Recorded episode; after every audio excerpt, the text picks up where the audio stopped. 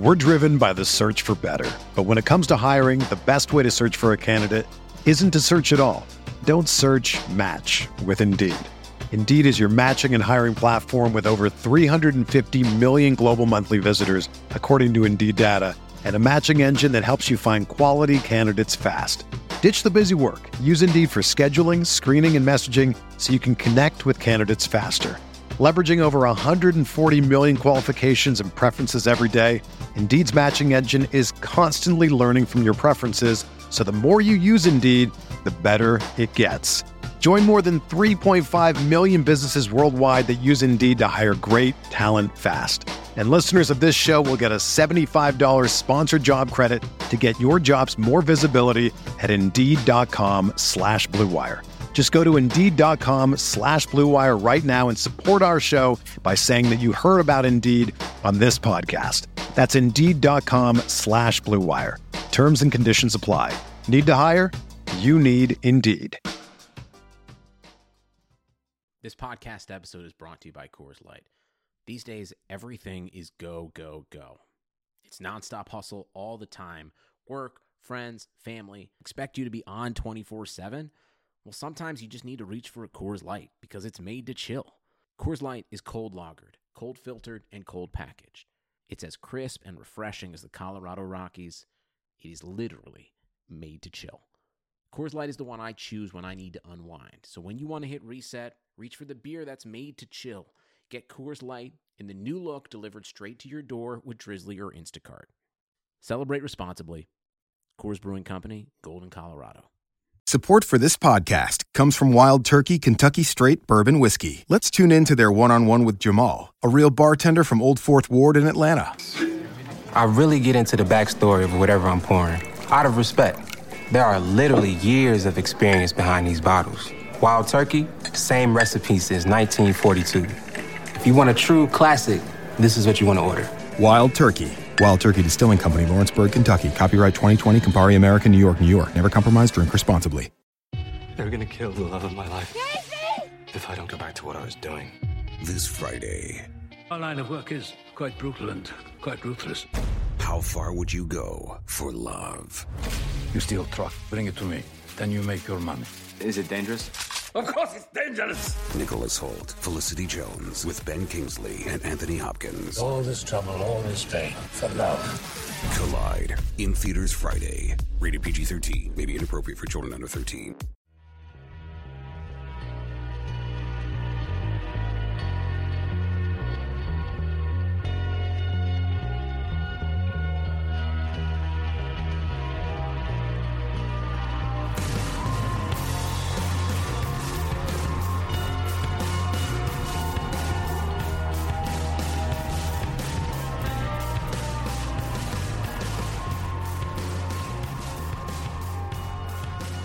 Welcome to the RotoWire Fantasy Football Podcast, brought to you by NoHalftime.com.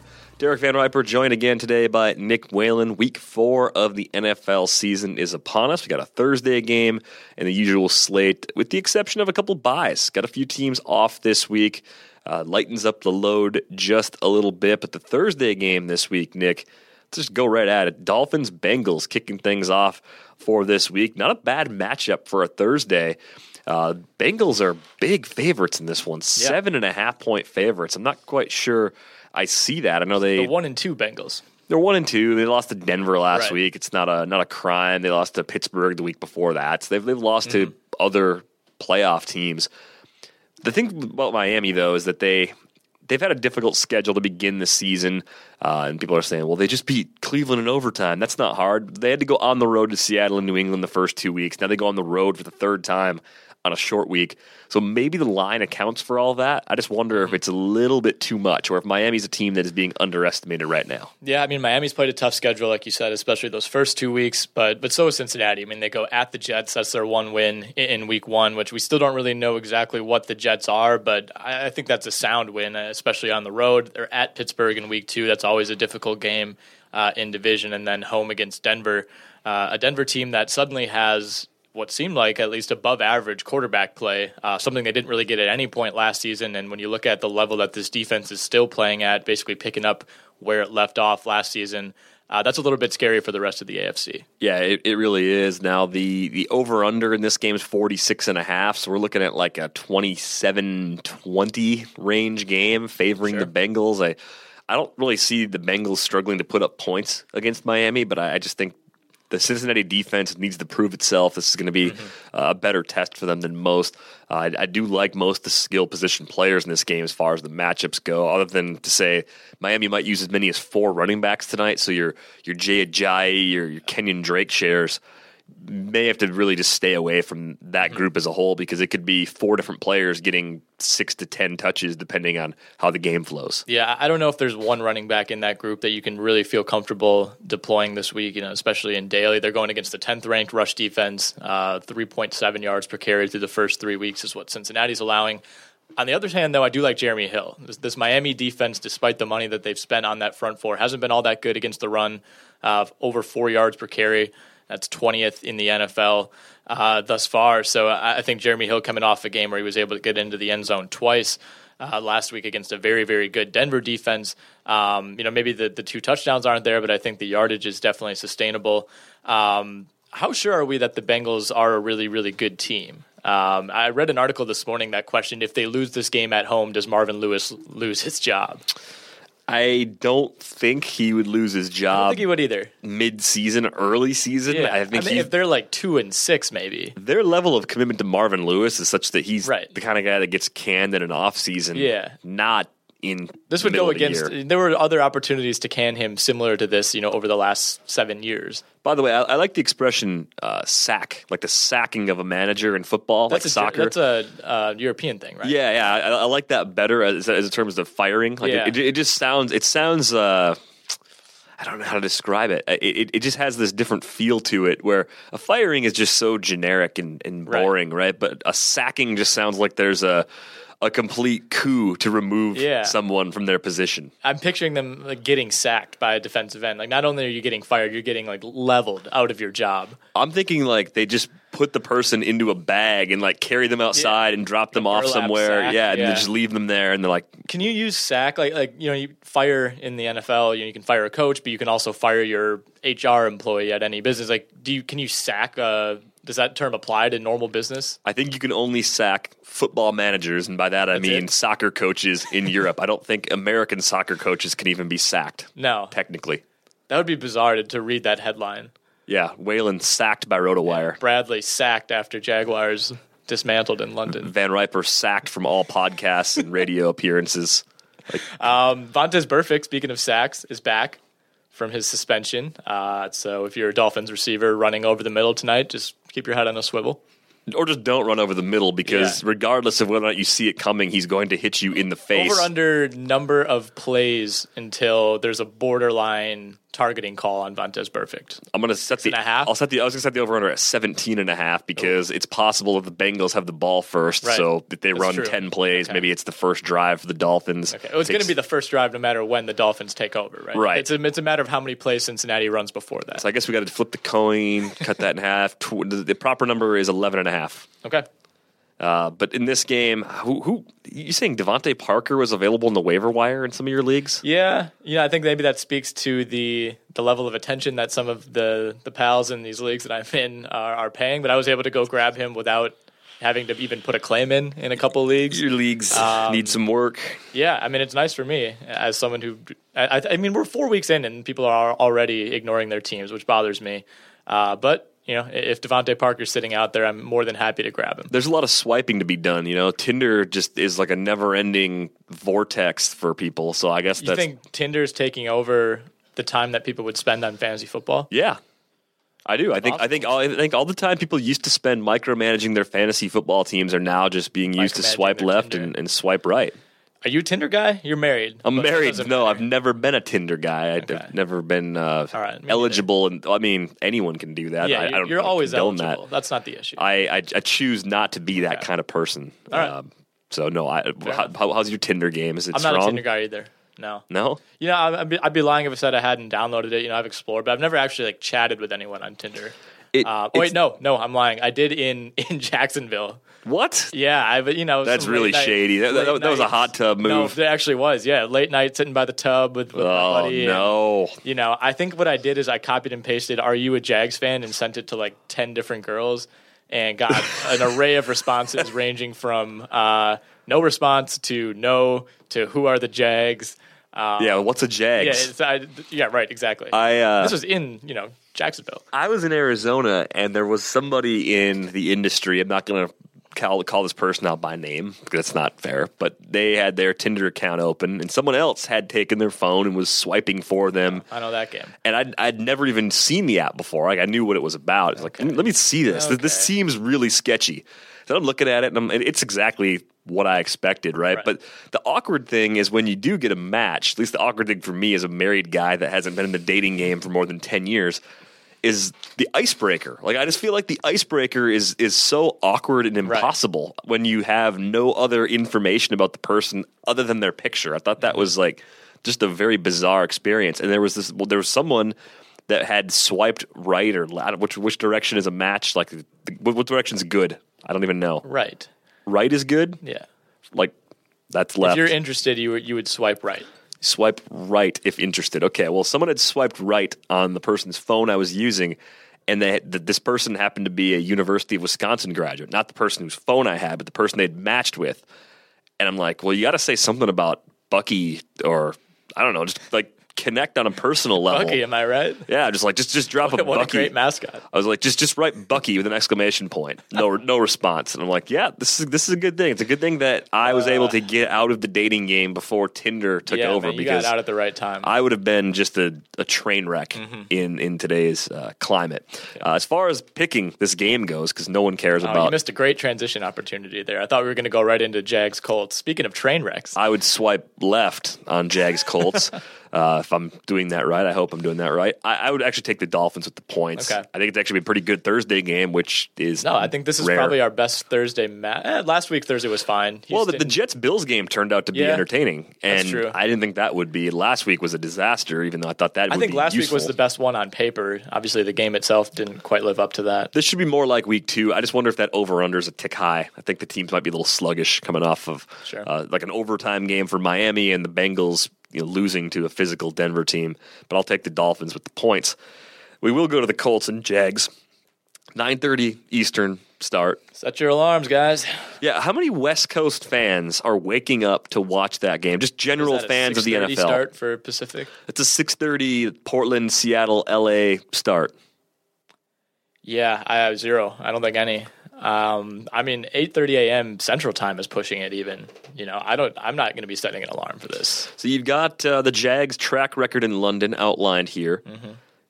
Rich history going back to 2013. 42-10 loss to a then-good San Francisco team.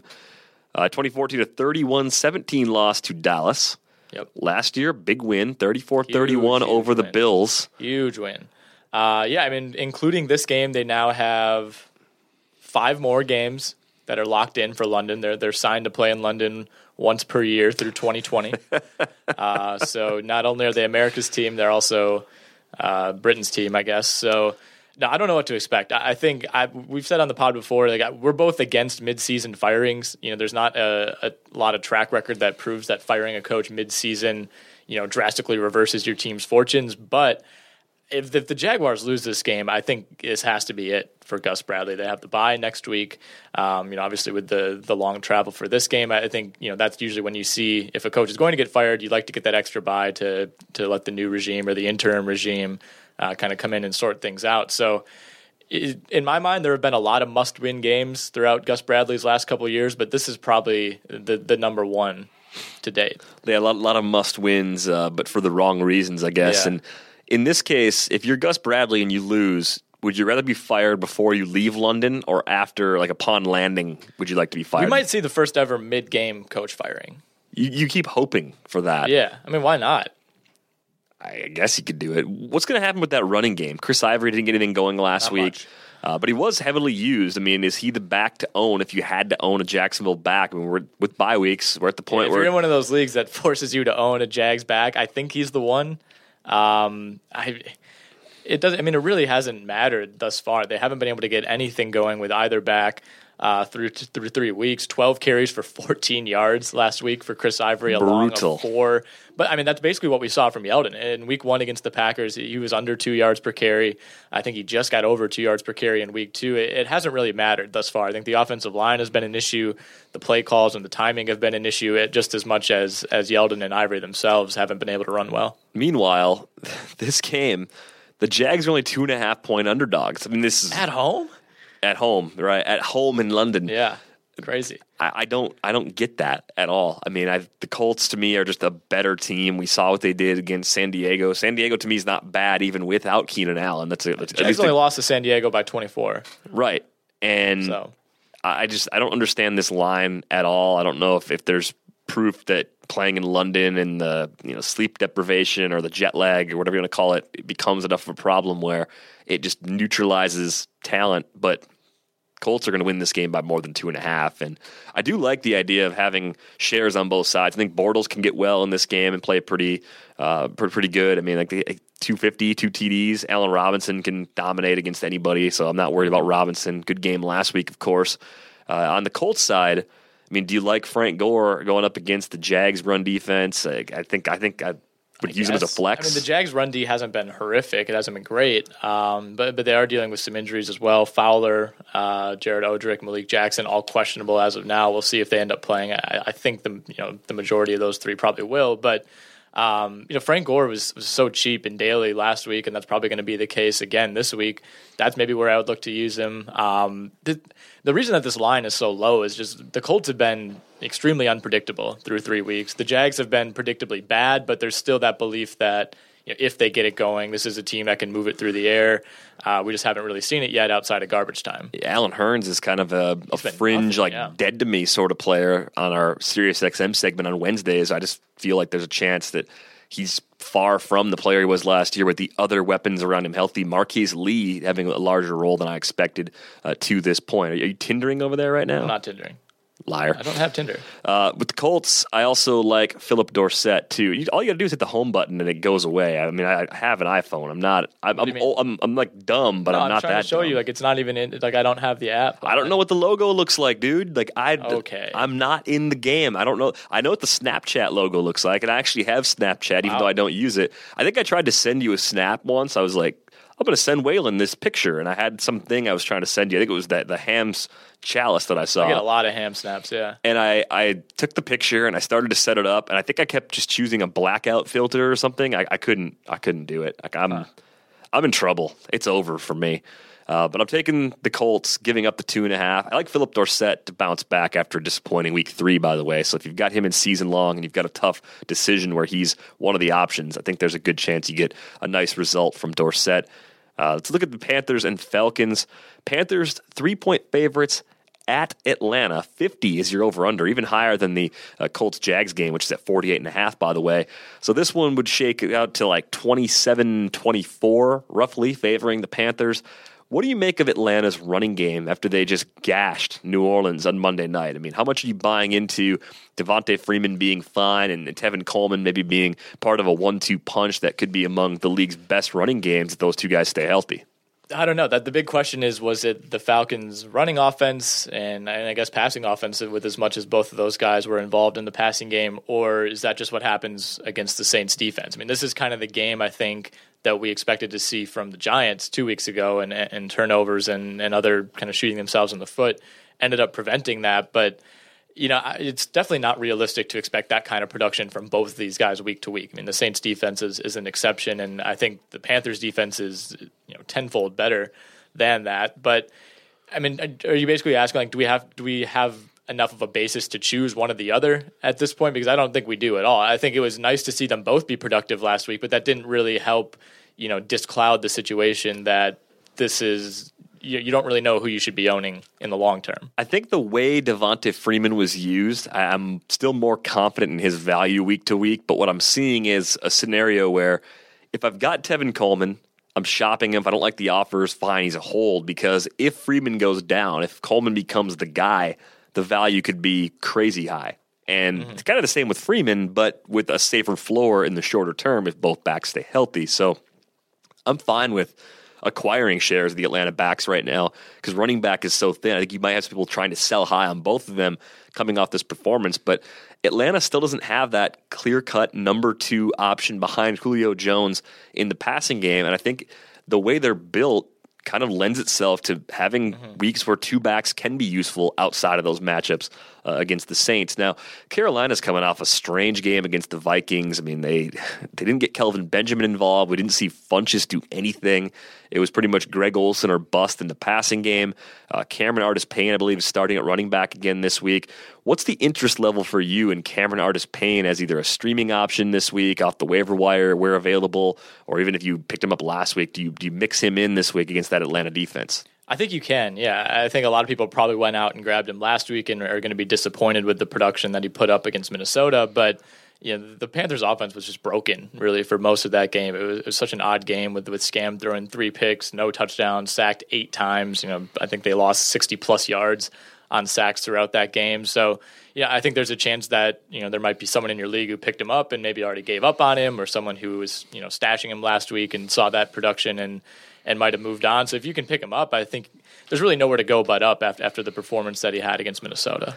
I think that over-under is a tick high, though, looking at this game. I mean, I think these teams are going to struggle to score at that level, even though this game is indoors, even though I think Atlanta's defense can be exposed. I think they're good enough to hold their own, and this is going to be more like a 24-21 sort of game than 28-24, 27-24, which is what the numbers would steer you towards. Yeah, I mean, This is the one team that beat Carolina during the regular season last year, if that means anything to you. Yeah, and it's still close enough to September on Sunday where I feel like the good Falcons can show up and actually once October hits, all bets are off. Yeah, I think I'm taking Atlanta with the points, even though I expect Carolina to win. Kind of a tight outcome to call, but that's what I'm looking at right now.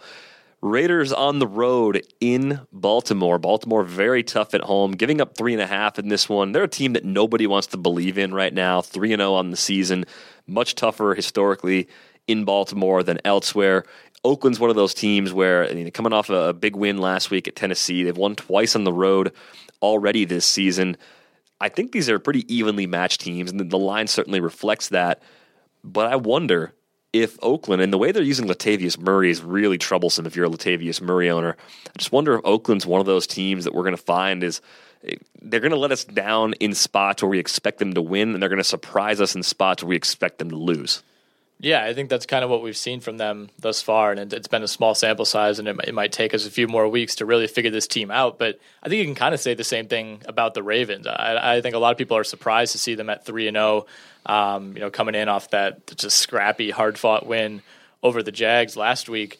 But, you know, we're going to start to figure out who this Ravens team is as well. I mean, they beat Buffalo in Week 1, and Buffalo certainly hasn't looked great outside of that surprising win over Arizona last week. They barely win in Cleveland. They barely win in Jacksonville. But now it's Oakland, a decent-looking Washington team that really needed a win last week and got one. And then they're at the New York teams back-to-back to close out October before a bye. So the schedule picks up for them kind of by default. And Oakland, you could argue, is maybe the best team that they've faced thus far.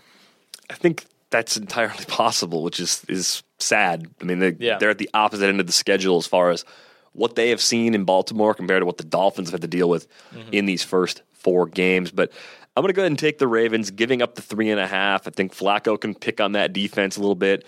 Steve Smith, man, just never, ever bet against Steve Smith. I think the only real concern you have with the Baltimore offense right now is they still haven't really settled on one particular back. Maybe we see a little more Terrence West, though, because 2 weeks in a row, he has been better than Justin Forsett.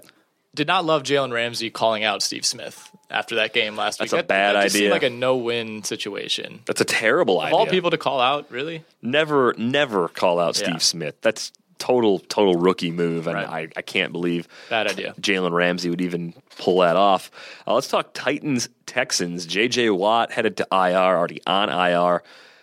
That defense is not scary at all without J.J. Watt. Jadeveon Clowney could step up and play a much larger role. He looks pretty good so far this season, but I just wonder if Houston now becomes a team that has to rely a bit more on its offense. This could actually end up being good news for the fantasy value of DeAndre Hopkins, who volume-wise should be safe, even though Brock Osweiler has all the early makings of being a big bust as a free agent signing for Houston. Mm-hmm. Yeah, I think they were exposed, the Texans and Brock Osweiler, a little bit against New England. Winning the first 2 weeks of the season kind of glossed over some average performances for Osweiler, and then you saw them going up against, on a short week, granted, a very good New England team, a team that's always prepared for these type of games and always seems to frustrate inexperienced quarterbacks like Osweiler. So we'll see. I think now that they're back to playing a non-New England team, playing a Tennessee defense that hasn't been all that great, probably the doormat of the AFC South, the co-doormat, I guess, with the Jaguars. But looking at this Texans offense, like I said, I don't love Osweiler. I'm with you on that. But the Lamar Miller, I should say, workload has been strong. It's been consistent. Kind of the rare situation, I guess, where Lamar Miller comes to a new team. We project this, big-time role for him, and through 3 weeks, it's actually materialized pretty much exactly how people expected. Yeah, at least that one. That one was kind of a connect-the-dots situation, right? But we haven't had some other back emerge to take on a more prominent role, and part of that's that they don't really have that sort of talent anywhere on the depth chart behind him. It's a lot like the depth chart was built with Arian Foster there for years, where you didn't look at Alfred Blue or Jonathan Grimes or any of those players as being guys that should be on the field unless it was an emergency situation. Depth chart. Yeah, because you have so much clarity. Right. You don't need. There's no Tevin Coleman sitting behind him.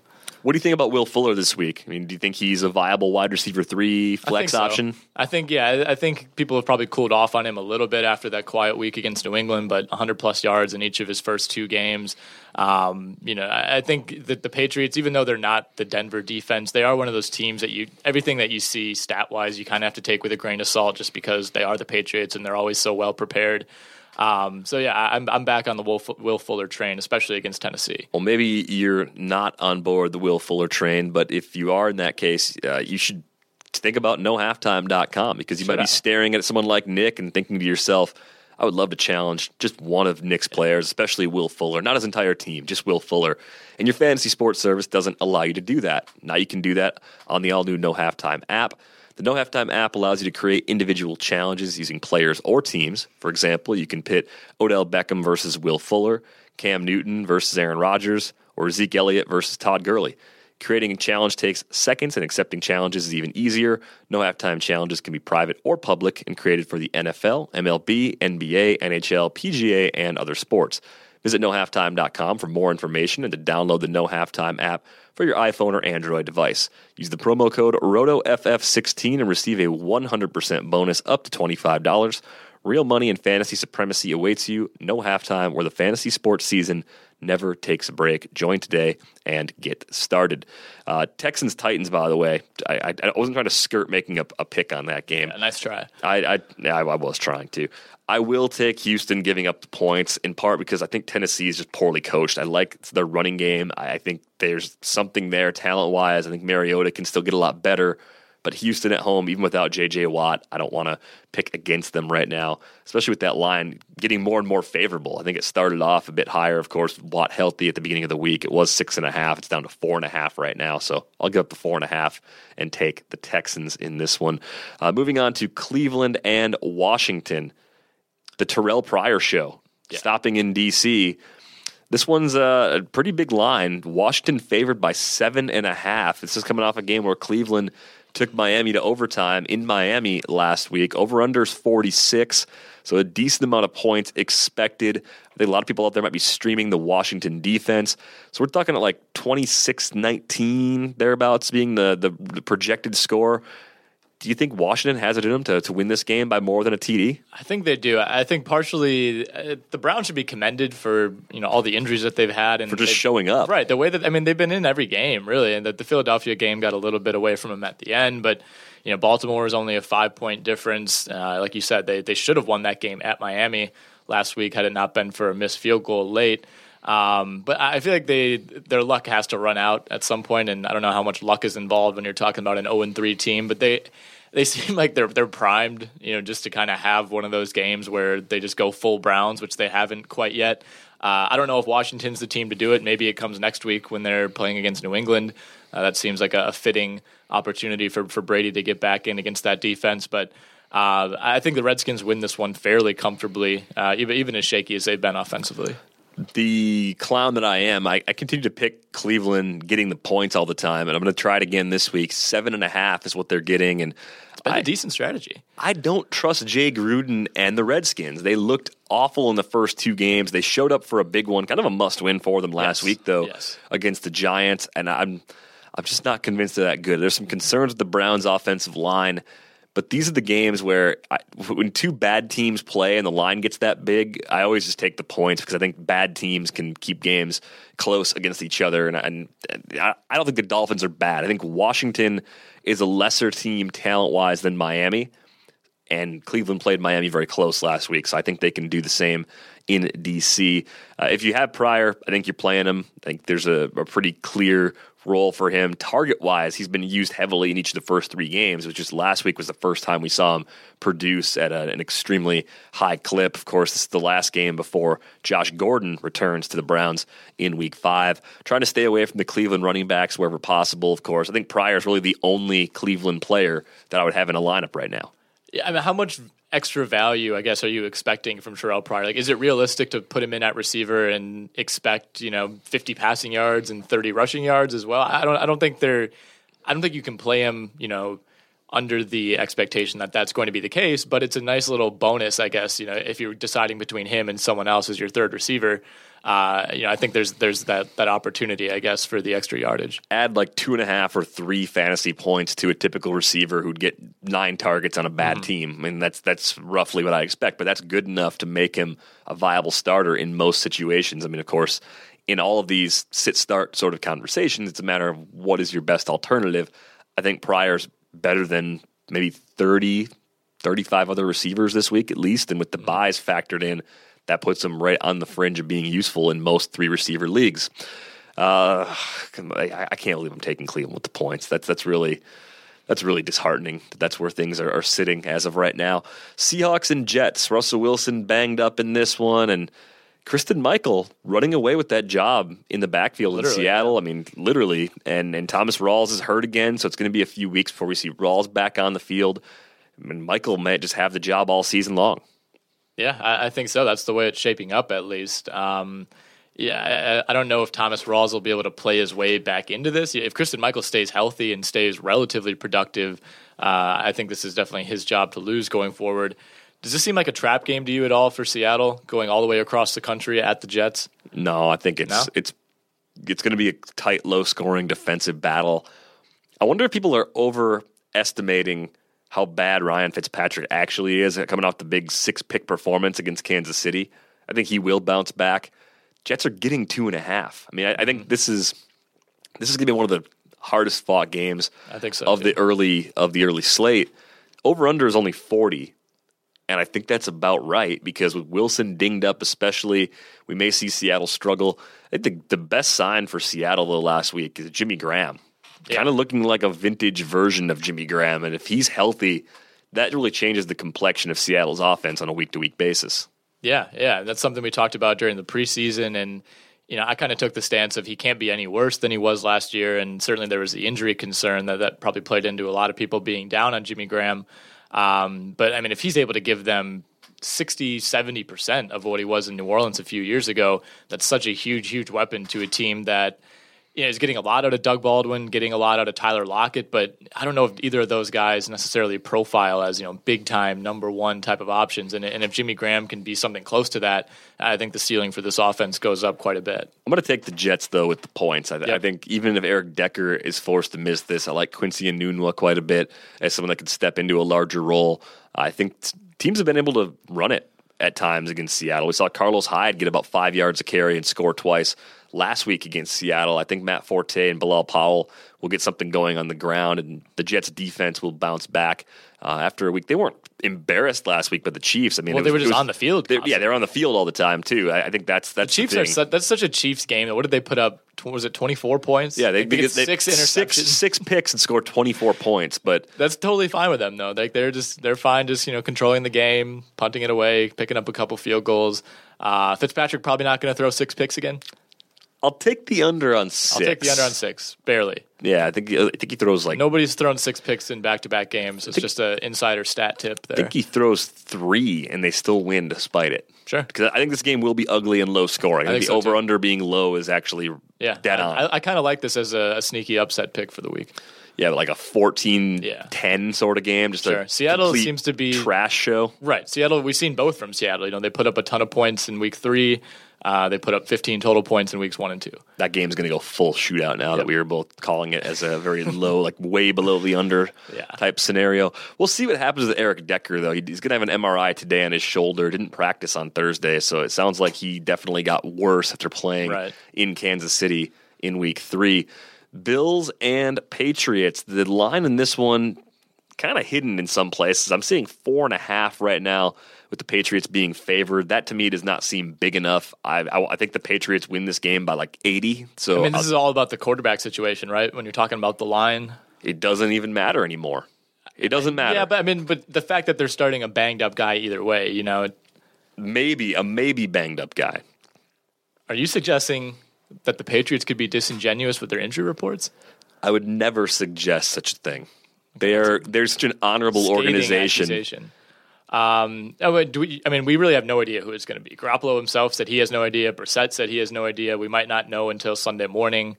We might see Julian Edelman back there at some point. Who knows? I mean, Rex was trying to go undercover and figure it out, and Edelman sniffed that out pretty easily. Rex didn't do a good job throwing his voice. Covert.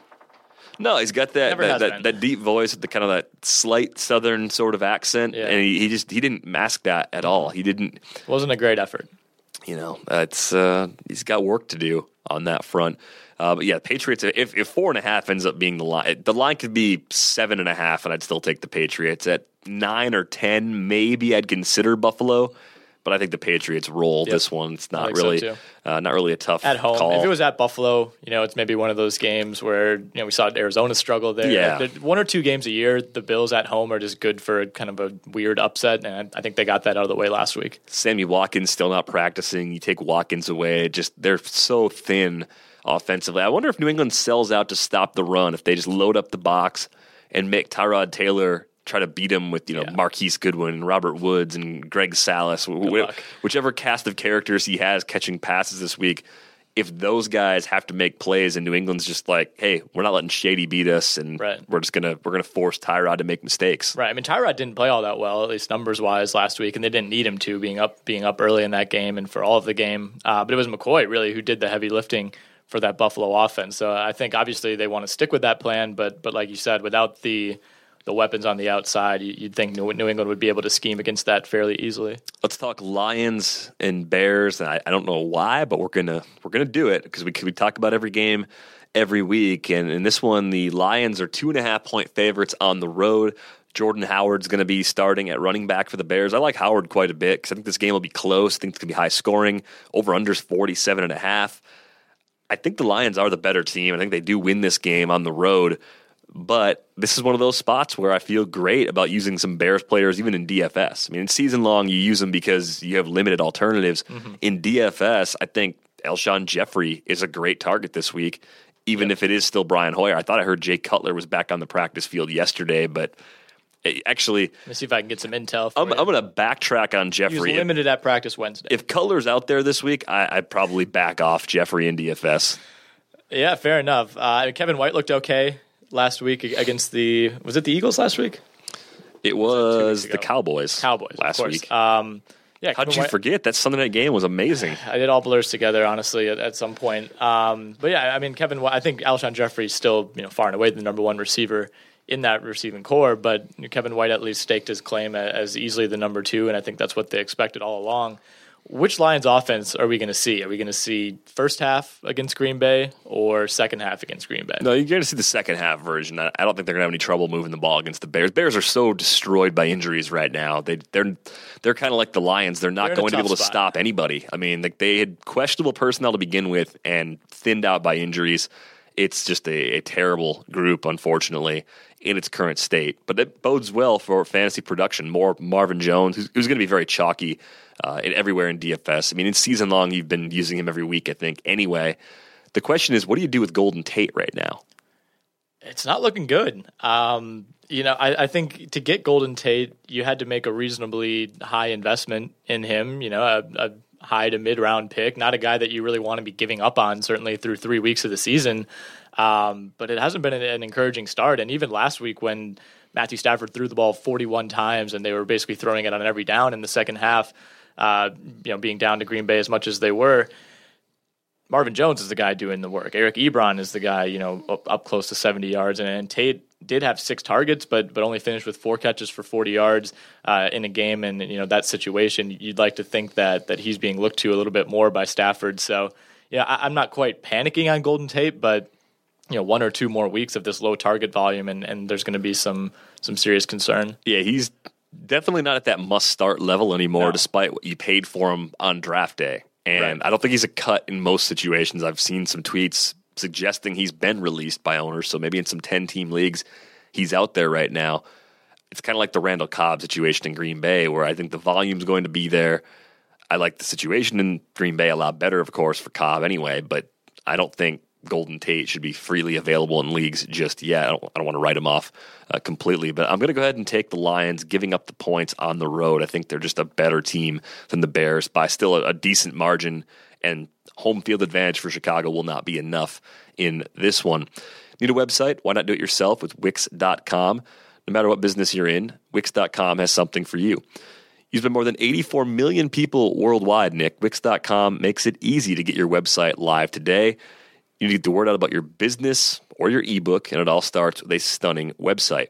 With hundreds of designer-made customizable templates to choose from, drag-and-drop editor, there's no coding needed. You don't need to be a programmer or designer to create something beautiful. You can do it yourself with Wix.com.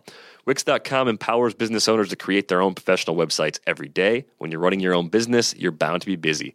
Too busy. Too busy worrying about your budget. Too busy cleaning the hot tub. Too busy to build a website for your business. And because you're too busy, it has to be easy, and that's where Wix.com comes in. With Wix.com, it's easy and free. Go to Wix.com to create your own website today. The result is stunning. Let's start looking at some of these late afternoon games. Denver on the road at Tampa Bay. Jameis Winston with some volume last week, and Mike Evans was productive in that one. I think this is one of those games where you still play Mike Evans in season long in 99% of the roster situations out there, because if anyone's going to be productive against the Denver secondary, it's a big physical receiver like Evans, who can match up really well with the likes of Aqib Talib. Right, and a quarterback like Jameis, who's willing to just kind of sling it up there and hope for the best, which has provided mixed results through 3 weeks. Somewhat got back on track last week, did Jameis in that kind of weird lightning-delayed lost to the LA Rams, but he did throw the ball 58 times, which I think ideally isn't what Tampa Bay necessarily wants week to week. Given this matchup, though, if you're in a situation like, let's say me, who has Matt Ryan and Jameis Winston on his roster in a league, do you sit Jameis against the Broncos in favor of Ryan against the Panthers? I do.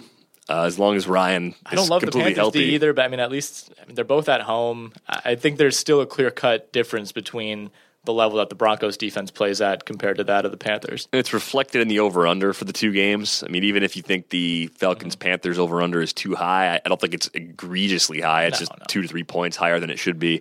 You lower it to 47. That's still 4 points more than expected in this matchup between Denver and Tampa Bay. I'm surprised Denver's not favored by more. Tampa let me down at Arizona. They couldn't hold serve against the Rams last week when I thought Jeff Fisher would go full Jeff Fisher and his team would lay an egg. Right. I can't trust Tampa right now. I'm giving up the 3 points, taking Denver. Okay. So I'll ask you another question based on these quarterbacks. Which quarterback are you more confident in given this matchup? If you have Simeon, you went out and grabbed him maybe on the waiver wire, and you have Jameis. I think Jameis is the more talented quarterback. He's probably going to see the more volume, but I think the difference in defenses makes this somewhat of a legitimate question. I think it's a really tough one. I would be inclined to play Simeon if I had those two to choose from. He all of a sudden looks like a real quarterback that they're letting do real quarterback things as opposed to just managing. Yeah, and I think part of that is just getting accustomed to playing in the NFL. This guy had no experience prior to the start of the season. Well, I think the playbook was likely limited for those first few games. And Carolina's good, too. It's a good defense. It's a tough matchup. I mean, that was the opener for him, so he got thrown into the fire in a big game. Defense is no slouch either. That's what I'm saying. I mean, picking them apart is part of the reason why I'm so encouraged. If he had done this, you know, against the Saints, I would definitely have the, well, okay, do it again sort of mentality, right. But I didn't see that coming at all, let alone against Cincinnati on the road. So I'm buying in. I think it's legit. And with Demaryius Thomas and Emmanuel Sanders healthy, I mean, that's a wide receiver duo. If you're ranking duos around the league, they're top five, I think, with relative ease. Yeah, I mean, obviously you got Hearns and Robinson well ahead of everyone else. But yeah, I forgot about them. Well, I guess that bumps Sanders and Thomas to top six then. Right. Just to be safe. Yeah. And there's such a contrast between Hearns and Robinson and everyone else. Tough matchup for Charles Sims. Like I like this window. That's probably going to be an avoid situation, if possible. But I think running back's been just such a disaster this year that those who have Sims may not have a better alternative. The thing that bodes well for Sims in any matchup is that because he can catch passes if they fall behind, a lot of dump offs against Denver makes sense. If they somehow have a lead, he's going to get volume that way. All he really needs to do is carry the ball 15 times. Even if he gets 45 or 50 yards, if he gets into the end zone once, he'll catch enough passes where it turns out to be a pretty good game. So whether or not Sims ends up paying off this week, to me, isn't about yardage. It's about a TD or not. Yeah, I think so. I think the Denver defense is good enough that you just can't expect, you know, yardage totals to buoy any running back's fantasy value. It's all about touchdowns. But I am taking Denver, giving up the three. That worked for Jeremy Hill last week. I didn't see that coming at all. Hill was the player I was seeking out to not play after a slow start, and he has best game of the year in the most difficult spot of the year. Let's talk Rams-Cardinals. Rams this week, 7.5-point underdogs going into Arizona, where the Cards are likely fuming after their road loss to Buffalo. It wasn't even a close road loss last week. I think they get well and win, but do they win by 7.5? Like, how much do you trust Carson Palmer right now? I don't trust Carson Palmer all that much, but I do trust the overall talent level of this Arizona team. I can't see them, you know, faltering 2 weeks in a row. That seemed like such a fluky loss to Buffalo. They've kind of got that need-the-win scenario going on right now. I mean, they're 1-2, but I think they're not a team that you look at as being 1-2 and, like, they're going to figure it out, right? Yeah, I mean, I think they'll figure it out. I was thinking more in terms of, like, a first-round bye down the road. Sure, I thought they were one of the top teams in the NFC. Thing with Seattle looking pretty competent. I mean, they're 2-1. I think Arizona was penciled in as probably the relative ease division winner. And I think now, you know, you never know what's going to develop with the other divisions in the NFC. With as good as Minnesota and Green Bay look, you know, it might not be a lock to just, you know, pencil in the number 2 in the NFC West as a wild card. I'll take Arizona. Giving up the 7.5, I'll do it. We'll see if Michael Floyd's out there. I know he had a concussion. He was cleared for non-contact work earlier in the week. We'll see if he's able to get out there on Sunday. Todd Gurley, you know, it's fine. He scored twice last week, got volume. I think it's more of the same for him. Yep. Tavon Austin, still kind of fringy. I mean, he's important to the Rams. When he makes big plays, it makes a big difference in terms of how close their games really are. But I'm just not sold on Case Keenum against this defense. I got to start Tavon Austin again this week in stake. Makes you feel good, doesn't it? It makes me feel terrible. Yeah, that's. I've never owned Tavon Austin. The list of receivers that I was combing through on the waiver wire, like kind of trying to talk myself into, is just so sad. I might actually have an extra receiver in that league if you'd like to work out a trade. I would like nothing more than to rid myself of Sammy Watkins. Okay, I mean, I don't want Sammy Watkins back, but you're gonna have to take Sammy Watkins. That's gonna cost you. I'm playing hardball. All right. Saints, Chargers, this one, San Diego favored by 4, 53.5 is the over-under. The Saints are winless this season. I like them getting 4, but I don't know if they're going to win this game. This is one of the toughest calls of the week. Right, that's what I wrote right here, toss-up game of the week for me. This is every week there's one or two games that you say no result whatsoever would surprise me. Like, if the Saints come out and win this 45-10, I wouldn't be surprised. If it's the opposite and the Chargers win by that margin, I wouldn't be surprised. If it's close, if it's low-scoring, high-scoring, I really have no idea. Once you get the Saints out of a dome situation, they're a complete wild card. San Diego, I mean, as road climates go, though, it's about as mild as you can get. Pretty domey. It's like the outdoor dome in terms of the conditions there. So I feel like the Saints' offense is going to be fine. Mm-hmm. Brandon Cooks, coming off a really disappointing game in week 3, he should bounce back just fine. We'll see if Willie Snead's out there. Because Snead, I kind of buy into him as a really efficient player, What I'm not convinced of is the role in the red zone. We saw Fleener do a lot last week in Snead's absence, so I wonder what things look like next time they're both back on the field together, whether that's Sunday or at some point in the coming weeks. I don't know, but I do think this game holds up on the form of being close to that over-under total. I'll take the Saints with the points because I just don't think there's 4 points separating these two teams at the present time. Let's talk Dallas and San Francisco. Dallas, a 2-point road favorite against Chip Kelly's 49ers. You think that's right? I guess. I mean, San Francisco has just been so up and down and coming off of a pretty ugly loss to Seattle. I can see where this is coming from, but we really don't know what the status is going to be on Dez Bryant. He was basically absent by choice for 2 practices this week because he was upset that he was maybe hurt.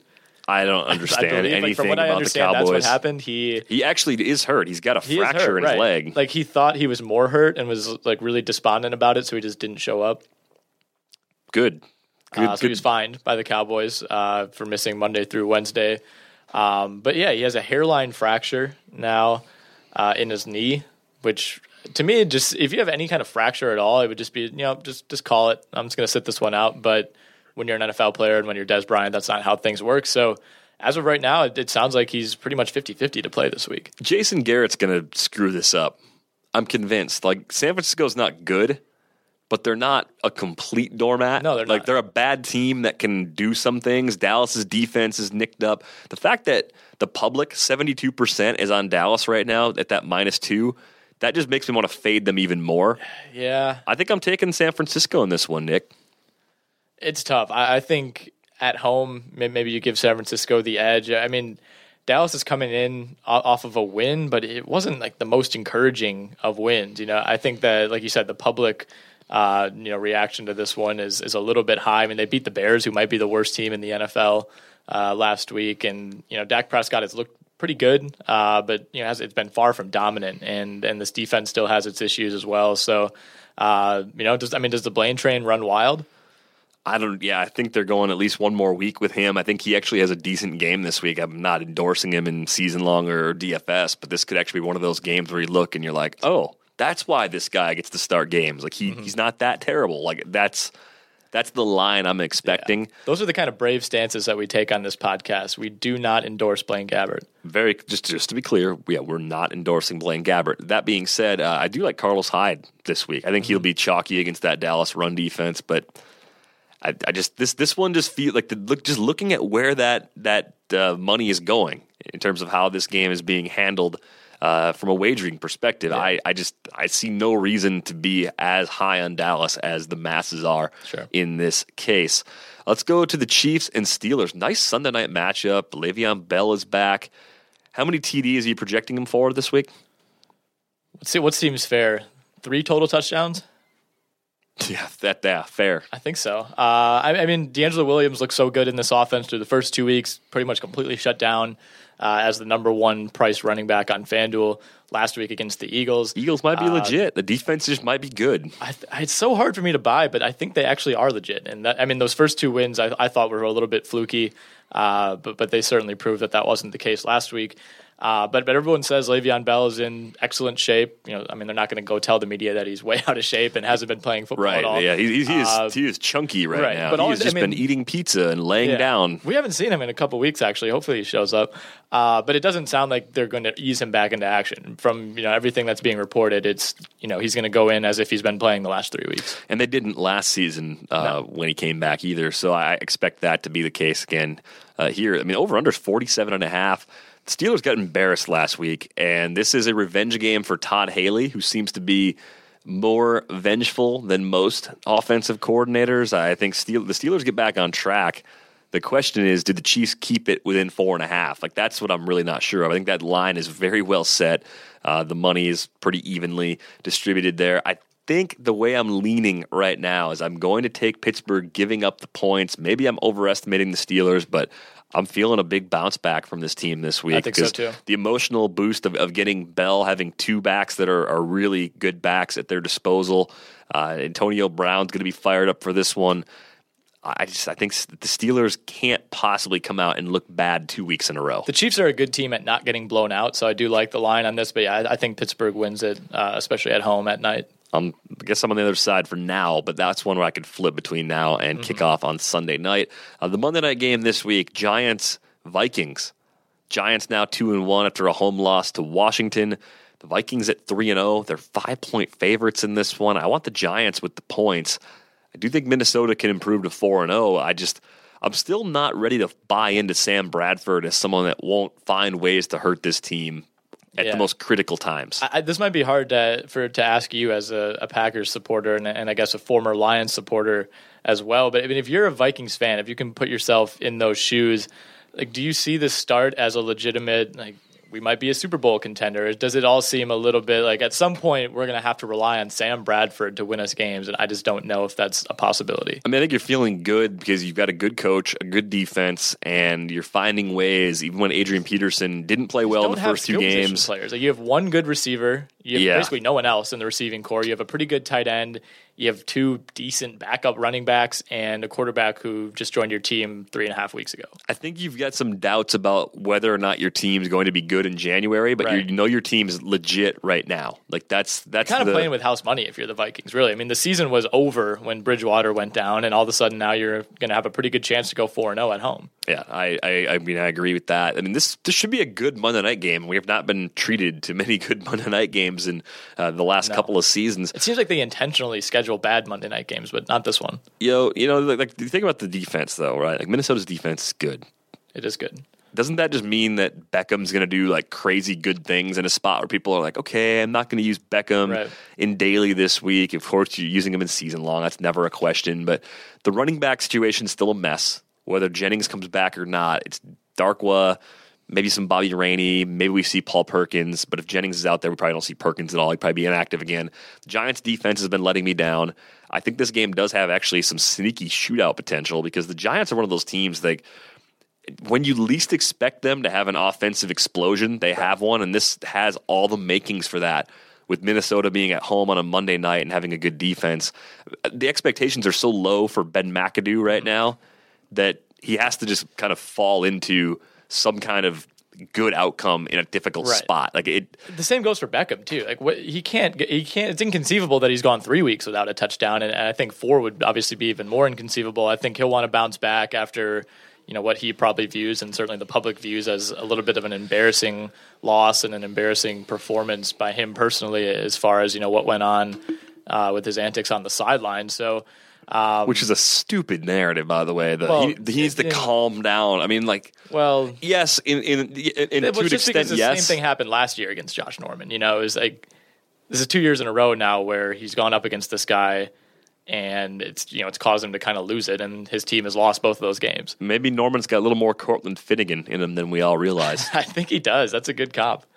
We'll wait until he like all out brawls with Andre Johnson on the field. I know, like he has to punch another man with a helmet still on.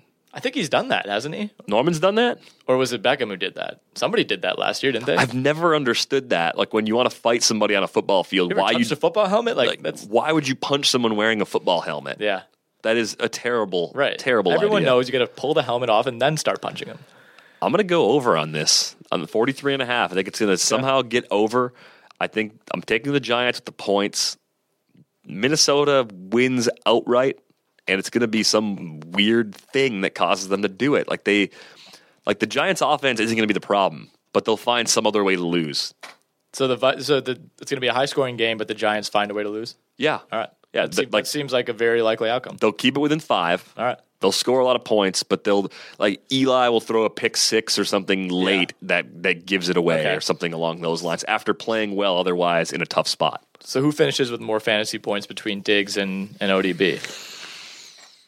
I'll still take Beckham. I'll take the chalky option of the two. All right. What do you think? I think Beckham too. I really do like Stephon Diggs, and I feel like I owe Stephon Diggs an apology because I was out on him for most of last year and most of the offseason. But he's a very good football player. But like I said, I think the law of averages is going to come in, and Beckham is basically due to explode at some point. That law of averages is pretty ruthless. So. That's going to wrap things up for the Week 4 preview installment of the RotoWire Fantasy Football Podcast, sponsored by NoHalftime.com.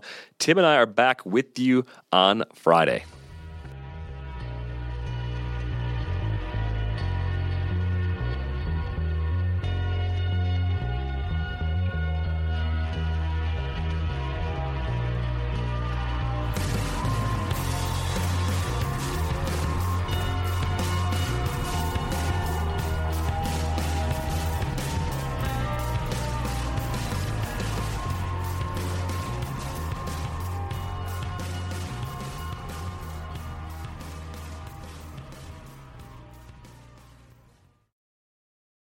Napa know-how. A Napa guy knows that by the foot, there's no better ride than an old station wagon. Room for 6 people facing forward, 2 people facing backward, and a whole lot of luggage, lumber, and bicycles haphazardly strapped to the roof. If you can parallel park that beast, you can park anything. And with some quality parts and a little Napa know-how, you can keep your land ship running longer, stronger.